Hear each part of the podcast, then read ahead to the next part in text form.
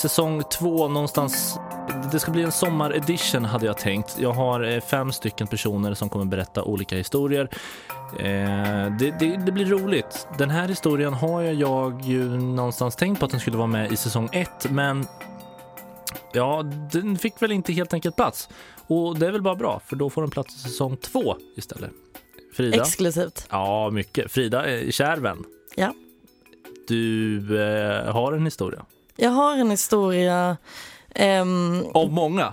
Ja, en av många. Den här, um, om man ska dra lite bakgrund, så gjorde jag som väldigt, väldigt många andra efter gymnasiet. Jag flyttade till Norge för att tjäna pengar. Mm. Det känner du igen? Mm, ja, jag kan inte relatera för att jag själv inte varit i den situationen där jag åker till Norge men jag hade kanske vilja att göra det. Väldigt, väldigt många av, ja. i min årgång gjorde det. Och de flesta fick jobb på lager, köra truck eller i någon mataffär eller hotell och restaurang och så.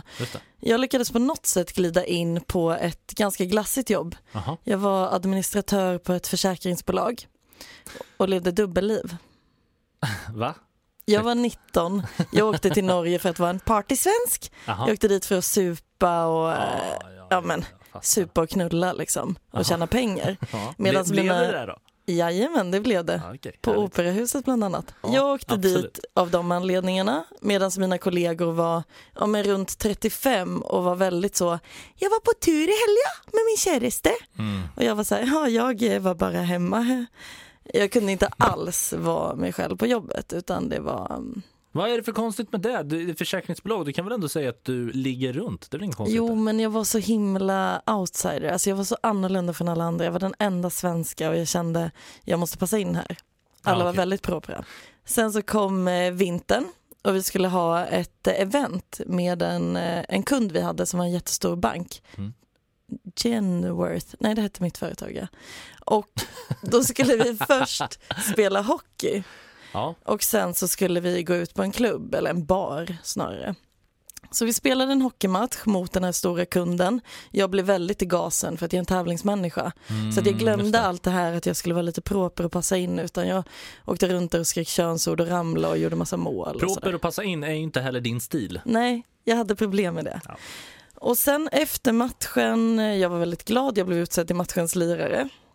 Inget inget särskilt. Ingen men... grej. Låt, oss, låt oss inte prata om det. Nej, och sen så gick vi till en bar då och eh, satte oss där, drack lite öl och så kommer säljarna, köper in shotbrickor såklart och gratis alkohol i eh, de sena tonåren mm. var i alla fall inte jag särskilt bra på att hantera.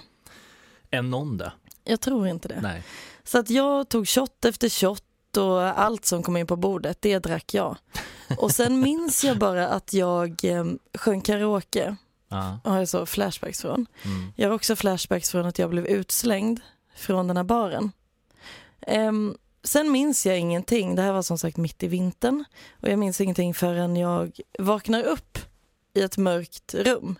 Mm. Jag vaknar och jag märker att jag sitter upp. Jag tänker varför, varför sitter jag? Jag sover. Ser mig omkring. Konstigt. Ja, ser mig omkring, då börjar jag röra mig lite. Ja. Då tänds en lampa ovanför mitt huvud, bara en lampa.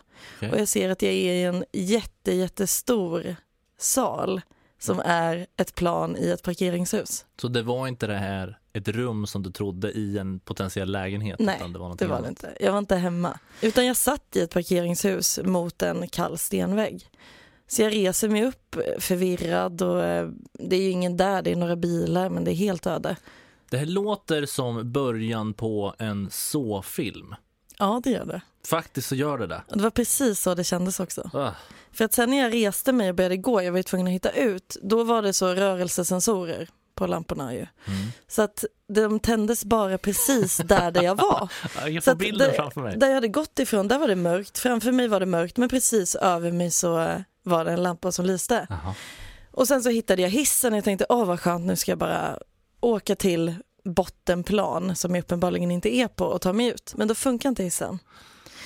Så jag får ta trappan. Och jag tar trappan till nästa våningsplan, går ut. Det finns inga siffror vilket våningsplan jag är på. Utan jag går ut på nästa våningsplan som ser identiskt ut. Går runt där och letar efter en utgång, hittar inte. Och så springer jag upp och ner i det här parkeringshuset Oj. för att hitta ut. Ja. Och jag hade ingen täckning på mobilen heller. vilket förmodligen är för att jag säkert var långt under marken. Mm. Så att jag kunde inte ringa på hjälp vad jag nu skulle säga, undrar man ju. eh, men jag sprang upp och ner där och fick mer och mer panik och kände så jag är i en skräckfilm, jag kommer inte ut. Men så till slut så hade jag någon liten... Bakis också? Ja, ja, ja, ja fortfarande full. Alltså jag var Ja, helt det, borta i det. huvudet. Ja. Och skammen, den var också enorm eftersom jag fick flashbacks hela tiden. Så här, vad hände på den där baren? Ah. Och jag visste att, ja men då var klockan kanske sex på morgonen. Jag skulle börja jobba klockan åtta Mm. och gå och jobba med de här kollegorna som jag hade skämt ut mig inför. Så jag visste att jag måste vara på jobbet då. Um, och till slut så hade jag lite täckning på mobilen och lyckades ringa min kompis Aida som jag bodde med.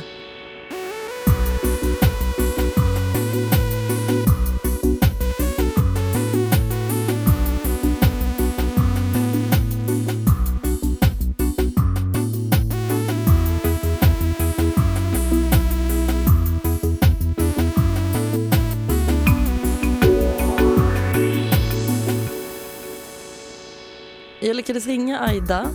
Aida kom på den briljanta idén att jag skulle hålla koll på min telefon och följa täckningen och på så sätt lista ut var bottenplan var. Vilket geni! Jag vet. Hade aldrig tänkt på. Nej, nej, nej. Jag kanske hade varit död om hon inte kom på det här. Otroligt. Hon räddade livet på mig. Och då gjorde jag det och till slut så förstod jag vad som var bottenplan. Eller jag förstod väl ungefär vad det var. Till slut hittade jag bottenplan i alla fall. Men då höll de på att bygga om på något sätt i det här parkeringshuset. Så jag hittade fortfarande ingen utgång. Mm. Den såg jag inte. Men jag såg att längs ena väggen så hängde lite presenningar. Eh, så jag gick dit och så pressade mig ut genom presenningen. Jag visste inte vart jag var. Och när jag ser mig omkring då är jag i Oslos industrihamn. Inte Okej. en susning hur jag tog mig dit. Oh. Men på Du något hade sätt... inte ont någonstans på kroppen? Nej, det var ju det jag tänkte först. Ja. Har jag ont har jag utsatts för något brott. ja. Men förmodligen är det bara en full Frida som tänker jag behöver värme. Åh, ett öppet hus! Och så har jag gått ner där. Men ehm, på något sätt fick jag också tag på en taxi som kom och hämtade mig där. Jag åkte hem, sov en timme och åkte till jobbet. Och de var så, ah, gick det bra att komma hem igår Frida? Ja, ja, ja, inga problem. Men jag har sovit ganska bra, jag var ändå bra. Svinbra. Sen kan man ju tänka sig att jag lärde mig något av det här. Jag Ja. kanske lärde mig att när man är ute med jobbet och, och festar, då ska man ta det lite lugnt med alkoholen. Det brukar jag göra faktiskt. Ja, det är klokt. Men så kom sommarfesten ett halvår senare. Fri bar igen. och så fort Ah, okej. den fria baren är där, då åker hjärncellerna ut. Ah. Så att jag söp ner mig totalt även då. Jag minns att jag dansade väldigt mycket med en nygift man. Jag kommer ihåg hur våra läppar närmade sig varandra Oj! och hur någon sen bröt emellan. Aj, aj, aj, aj, aj. Och min chef bad en kollega som var nykter att köra hem mig innan något dumt hände.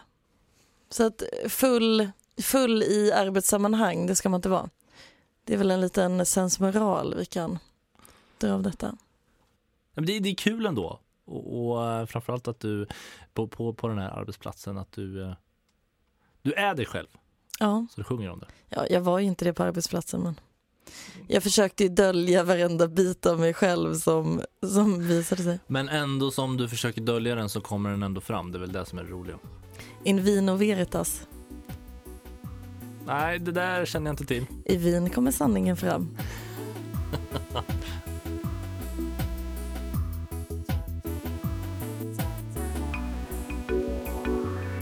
Sommarspecial med lite extra avsnitt. Ja, något sånt är det jag bjuder på.